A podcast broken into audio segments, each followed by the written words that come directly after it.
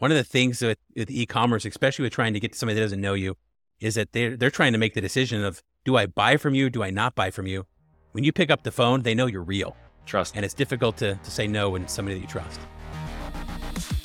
Welcome to the High Voltage Business Builders Podcast, a show where we interview high voltage entrepreneurs growing and scaling through e commerce, real estate, and other wealth without Wall Street ventures, showing you the path to making your first or next million.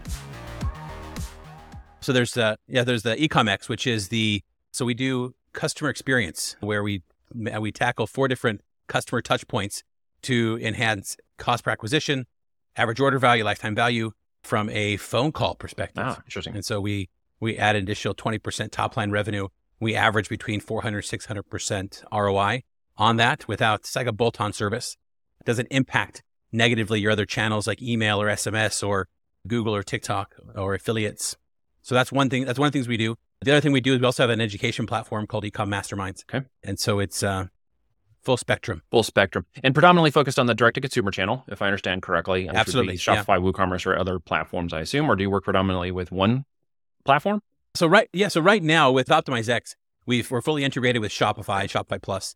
We are in the process of releasing ClickFunnels as well as followed by WooCommerce yeah. or WordPress following that. Okay. And then right now, predominantly, well, only exclusively on Facebook ads. Um, we're in the process of wrapping up Google ads and TikTok ads yeah. as our next integration. So the, one of the challenges I think we've got out here, and some people may know this and some may or be facing this shortly as they go out to try to start Facebook marketing or other marketing is, is tracking is a big issue, especially after recent updates. Can you give us some insights into sure. what some of the things you faced and maybe why you're trying to create a solution with OptimizeX to solve that problem?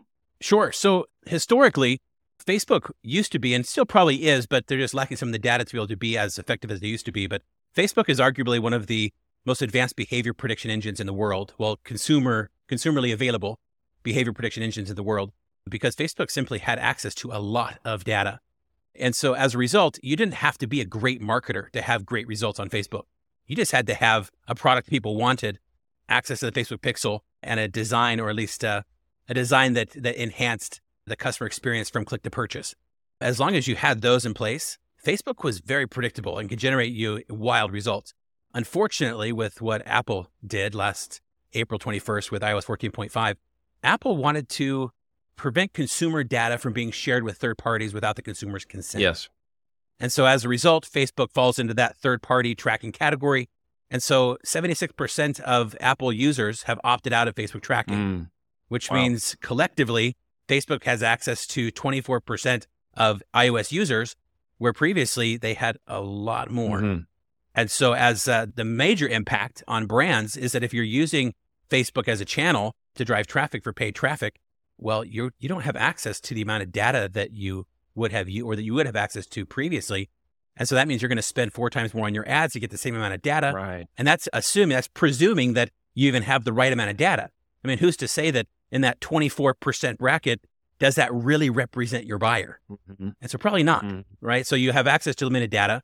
And so it's it's caused a, a major pain point yeah.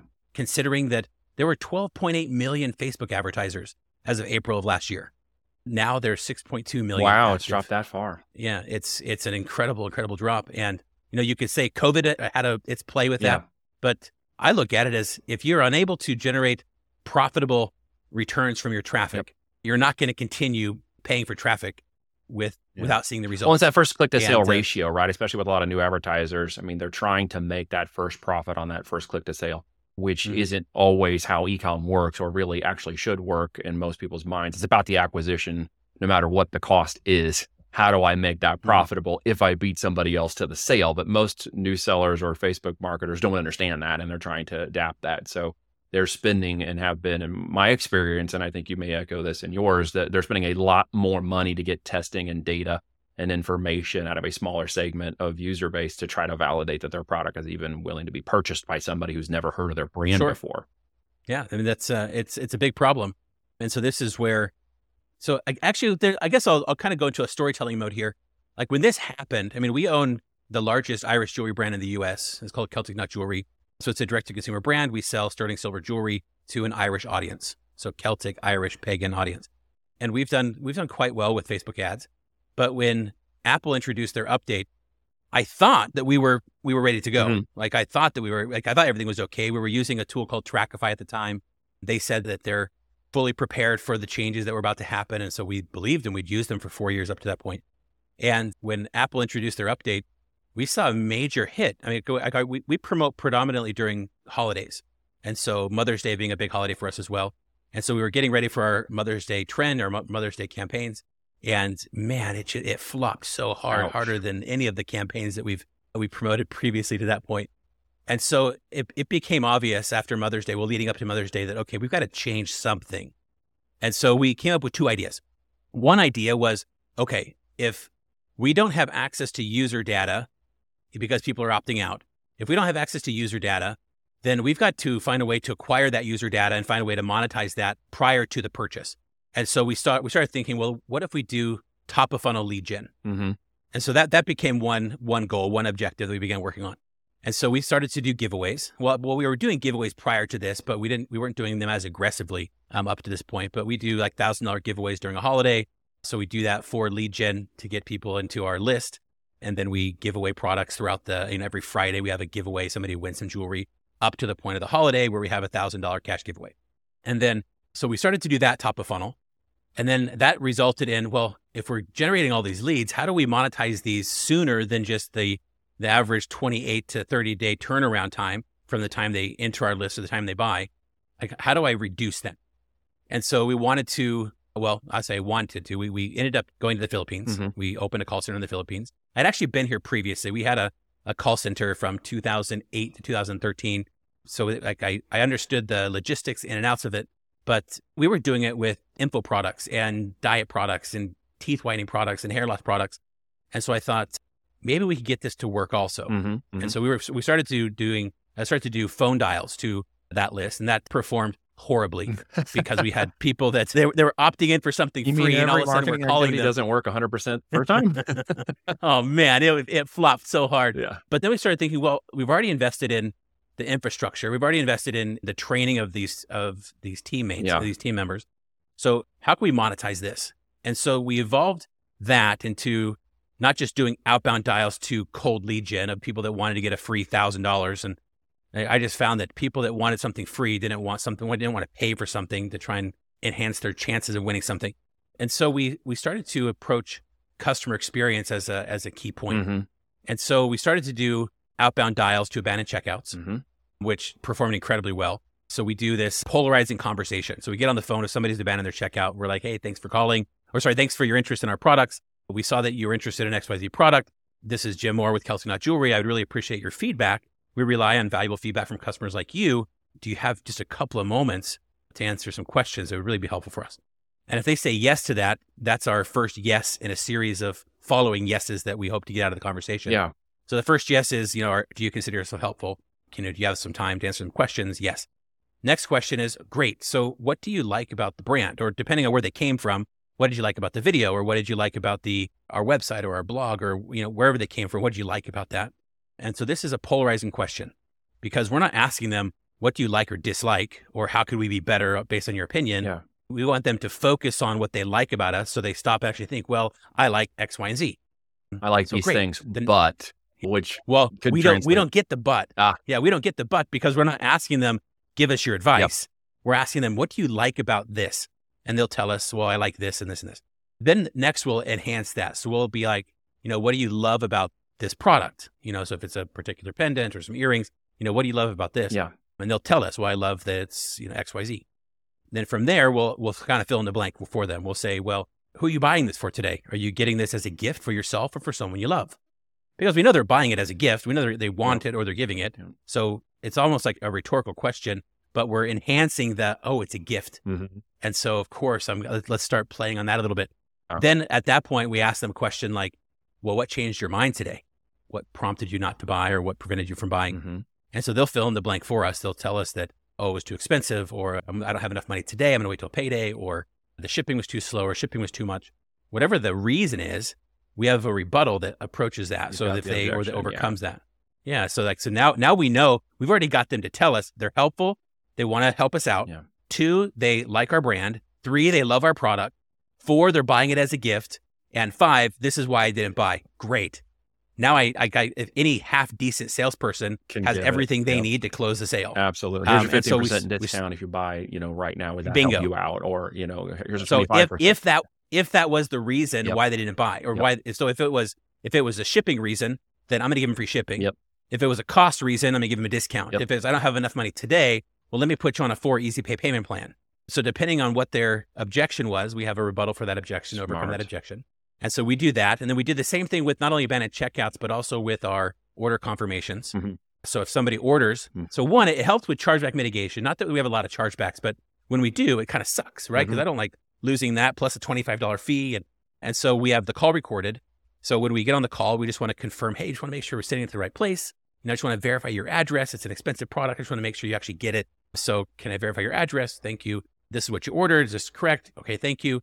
But now it's our foot's in the door, right? So now it's, oh, well, who are you buying this for today? Kind of conversational of, you know, are you buying this as a, did you buy this as a gift for yourself or for someone you love? Start the, you know, build a positive relationship. And then from there, we just enhance the order. So not only have we recorded the call, so just in case they charge back, then great, I've got everything we need to mitigate that. But that's not the real reason why we're calling. The real reason why we're calling is because I want to know what they bought hmm so that I can sell them more things just like that to create a higher average order value for that purchase. So doing that, we also expanded into doing outreach to all of our engagements. We have personalized engagement. So if anybody comments or shares or tags or anything on our post, we have somebody that's responding immediately. We get them into either give them give us their phone number or we give them ours or we send them to the links they can buy. So ultimately we get them to purchase. Yeah. And then we also do outreach to anybody that leaves a four or five star positive review, put them into our loyalty program. So this results for us in a 20% additional bump in revenue at nearly a 600% ROI. Wow. And so this was a huge win for us. That is But that was one of the ideas. yeah. That was one of the things that we wanted to accomplish and and that we did that successfully. But the second thing is we had to solve attribution. And so that was, you know, we're at major loss for Mother's Day. So we're like, how do we overcome this? And I was going through the release notes of iOS 14.5. And I was looking at it and I was like, okay, wait, all they're doing is preventing third party data collection. So what if we create a first party tracking solution? hmm and I and so I guess my history for this is like I started advertising back in 2004. Okay. Back in a time before there was cloud computing, Oh, yes. before Totally a pixel was was code. yeah, our, our servers were in our office. yeah. The way that we tracked sales back then is we had a pixel, hmm it, but it was an image. It was a one pixel by one pixel Absolutely. square transparent Yep. image. Tracking image. We hosted that image on our server, hmm and we knew that every time that image was called on, it was only called on because we put it on a confirmation page. Yeah. So we knew the, you know, who bought, when they bought, how much they bought, how much they paid for, what it was they purchased, as well as all their personal information. It was all in the URL back before the privacy was a big issue. She's the wild, wild west of the internet back then. And I thought, okay, this was first party tracking because we owned it. It was our servers. It was our tracking. It was all of it was ours. So what if we, we do something similar? And it took me a couple months to figure it out. So I started working on it in May Mhm. and we solved it by July 21st. But we created a, a first party tracking gateway. We stopped, we actually completely removed Facebook from the site altogether. What we found was that if somebody opts out of Facebook, uh, or sorry, opts out of Facebook tracking Mhm. and they go to a website where the Facebook pixel exists, even if we're tracking all the data ourselves, but Facebook tracked it first, hmm then that user data gets omitted by Apple. So Apple says, sorry, that person's opted out. You can't have this, but we'll give you the click ID. We'll send you just that, but we're not going to tell you who they are. We're not going to, anything that they submit is gone. Yeah. But on- once that goes back to Facebook for the next 28 days, anytime I send any data, even if I collected a full user profile and then I submit that server side to Facebook, then that data still gets identified through aggregated events measurement as an opt out event. And so you still have no access to that data because Facebook will scrub it. Yep. And so what we found is that if we just don't let Facebook track it, so we like our code deploys from the domain, hmm the code, everything that gets tracked happens, gets tracked on the website.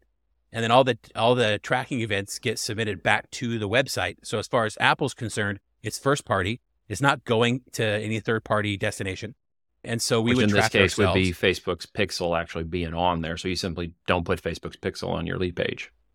correct. So they simply can't, or Google or any other tracking. So Apple's seeing it and basically saying, nobody else is tracking this from a third party logistics. So we're willing to let you have that data.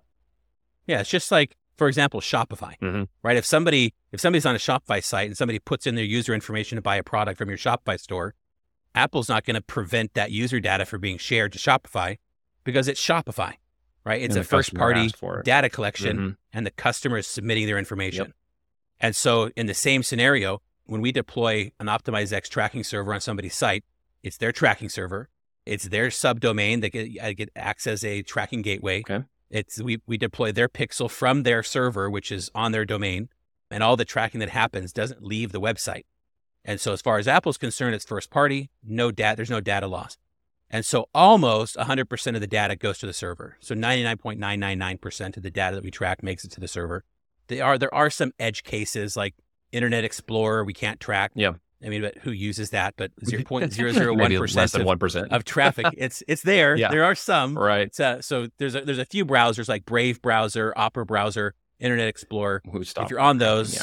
like they they stop tracking because they they prevent tracking natively through their application. Yes. But everything else goes to the server fine. And then once it's off the device, once it's on the server, Mhm. that data goes through 98 different data checkpoints before it's ultimately stored, secured, encrypted, and then passed back to Facebook.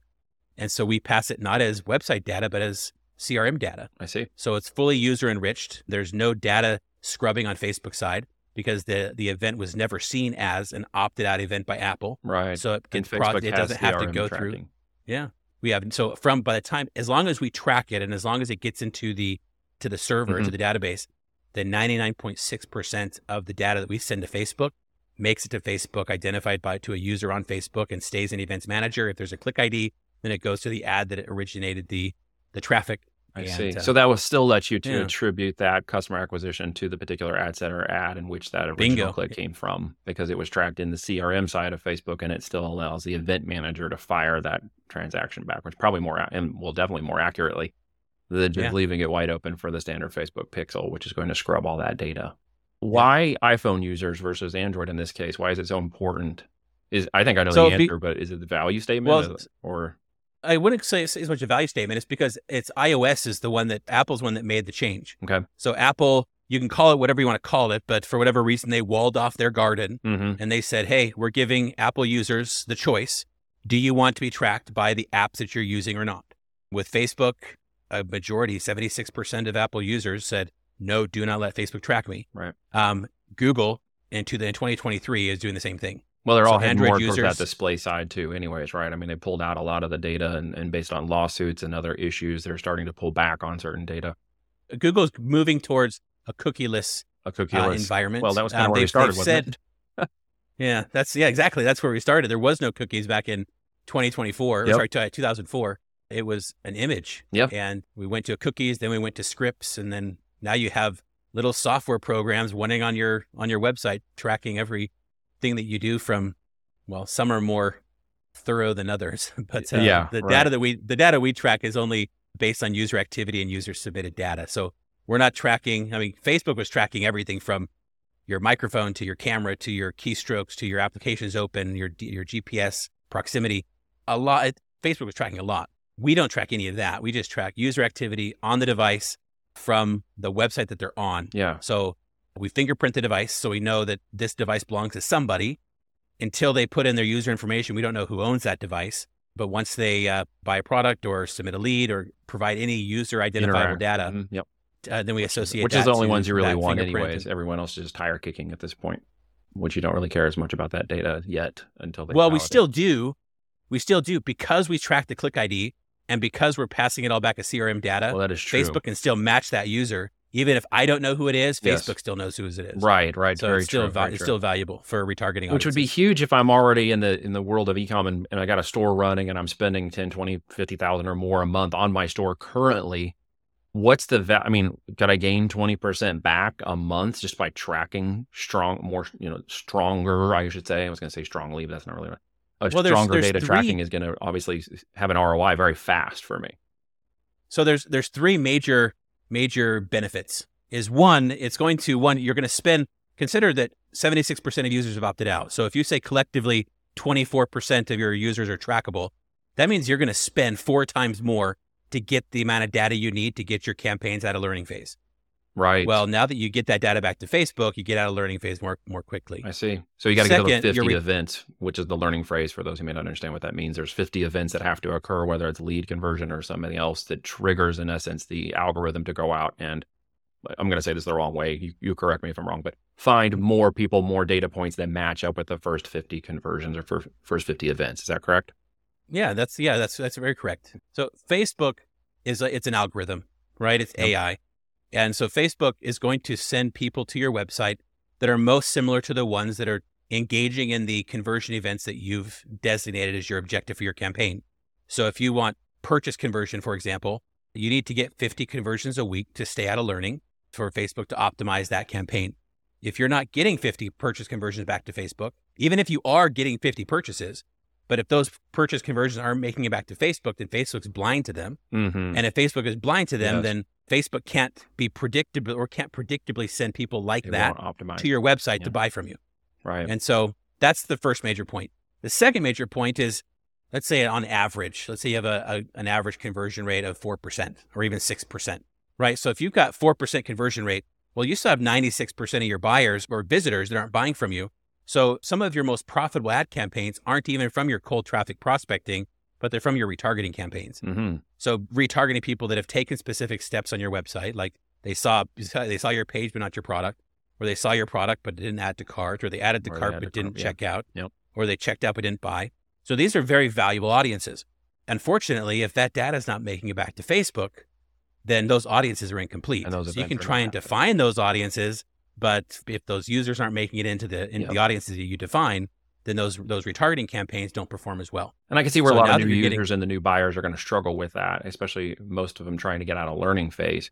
And since that's come into effect along with the iOS changes, it now makes sense why you've got only 6 million platform Yeah. sellers now. Media buyers then there were 24 million a year ago. You can see how that would obviously kill that. So for people who are like getting going or people who are going, what is like kind of the process they would use to say build it, you know, with a technology like Optimize X and actually employ it into their into what they're doing today? Uh, what's the question? I didn't understand the question. Well, okay. So if I'm new, if I'm a beginner, if I'm wanting to get started, am I capable of using Optimize X, or is your criteria only with certain people who are already selling or using or maximizing, or is it open to Oh, everybody? absolutely. So it's open to everybody. So Okay. we actually, so the website's live. It's at optimizex.io. So we we we do have we do cater to startups. So we have a, a starter plan that starts at ninety nine dollars a month. Okay. But then we also cater to enterprise level all the way through. Where we have five different uh, tiers that can go all the way up to five thousand dollars a month. But this is more for like brands that are doing five million a month or more in sales. But if uh, if you're just a startup, you're doing less than fifty thousand dollars a month in sales, then ninety nine dollars will get you access to get the access to your server, get you tracking, and getting that data back to Facebook in order to optimize your campaigns, get your audiences dialed in, as well as get your retarget, uh, get your lookalike audiences able to populate again. So if I'm getting started, I've got Optimize X, and I'm saying sending to a Shopify platform and, and got that configured and moving, and I'm launching a campaign to take advantage of this. What are the criteria I should use to get that first campaign going to really see maximum effort with Optimize X in, in place? So there's a couple of steps you'd want to do. Is one, you'd want to get rid of Facebook. So get get rid of Facebook off the, off of your page. Take all the pixels. So first, off. yeah, yeah. get the Okay. pixel off the page. Yep. So deploy deploy a tracking server with Optimize X. There's a few configurations that you have to make to DNS that we walk you through. It's quite it takes about 20 minutes. It's not difficult, but there's some steps you have to take to make sure it's done correctly. Okay. Uh, you make those configuration changes. You get the tracking server deployed. You place your pixel from your tracking server on Facebook and or sorry on your Shopify site instead of Facebook's, and then you place your Facebook pixel within your tracking server. So that way, the data that would have been tracked from your website is now only tracking from your server instead. I see. So it's so Apple is, has no control over your server. Apple only has control over the device that was on the website. Yep. So very very simple setup. Okay. About takes Very about twenty minutes. It sounds to me like Yeah. if I'm going to run a dollar of traffic on Facebook on any type of conversion event from lead to purchase, et cetera, I want to put something like this in place, or I'm simply going to be spending four times the amount I would normally do to get through that learning phase and Absolutely. actually get a distribution and, and true algorithmic, uh, algorithmic traffic off of Facebook, which is what everybody wants, right? Once they get going. Jim, this has been extremely insightful. Obviously, you know your stuff. Your background is, of course, it seems in media buying and e-com. Am I mistaken? You've had a pretty good history with this. Yeah, so like I've been in, in advertising since 2004. I got involved with Facebook ads and e-commerce with Shopify in 2016.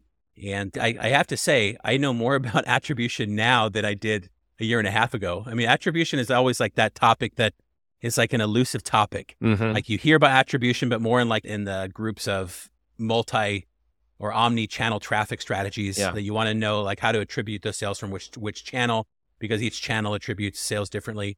But now with iOS, I mean, attribution of just getting your data back to the platform that drove the traffic yeah. is incredibly important, and uh, we've solved that. We've essentially we've solved the biggest problem facing advertisers globally, and we've done it in a very successful and meaningful way. Yeah, I mean, if you can get back 4x your traffic cost and get to the, you know, past the learning phase and actually get into the real traffic that will help you go scale and build your store. And of course, if you're using some of the strategies you just deployed in terms of call center or follow up calls, even if you're just your own seller, just pick up the phone and calling those who abandoned your cart Absolutely, could add on a lot of value. You just got the script, folks. If you don't see the value in that, you're missing the whole point, I think.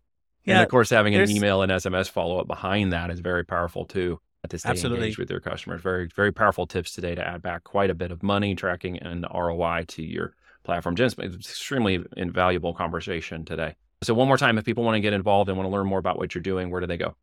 optimizex.io. optimizex.io. Folks, I would encourage you if you are a direct to consumer channel and you're running ads to Shopify, you should go check this out and give it a test run and see if your ROI goes up. I'd love to hear your case studies and stories. Give me some comments and feedback later on, folks. When you get this, let me know how it worked for you. Jim, thank you so much. Any final words and things you'd like to leave the audience with today? No, just actually, I, I guess this is that with e-commerce, the one thing to think about is that at the core fundamental of e-commerce, it's a logistics and supply chain business. Yeah. And so when you're talking about logistics and supply chain, you're talking about how quickly can you get products to your customer and how do you ensure they have a positive customer experience when they receive it? Absolutely. From the speed of shipping to the quality of the product to pre and post purchase communication. You want to make your customer smile. Yeah. And uh, you can do that effectively by, as we just mentioned before, just pick up the phone. And it also, it helps your customer recognize that you're real. Yeah. One of the things with, with e-commerce, especially with trying to get to somebody that doesn't know you, is that they're, they're trying to make the decision of, do I buy from you? Do I not buy from you? When you pick up the phone, they know you're real. Trust. And it's difficult to, to say no when somebody that you trust. Yeah, once you validate that experience, it's not just another fly by night, you know, site that just happened to come across a Facebook ad while they were scrolling for memes and viral videos. Yeah. they all of a sudden the trust value goes up tremendously, and that's a huge Absolutely. learning tip. Just a big tip for today, guys. In case you don't do anything else, take that advantage from today. Thanks, Jim, for coming on, man, and sharing some of your knowledge and wisdom. I appreciate it. It was a great call. Thank you. Neil, I appreciate you. Thank you so much for having me. If you like this episode, please share it with people you think will enjoy it as well. Thank you for listening, and be sure to tune in next week for a brand new episode of High Voltage Business Builders.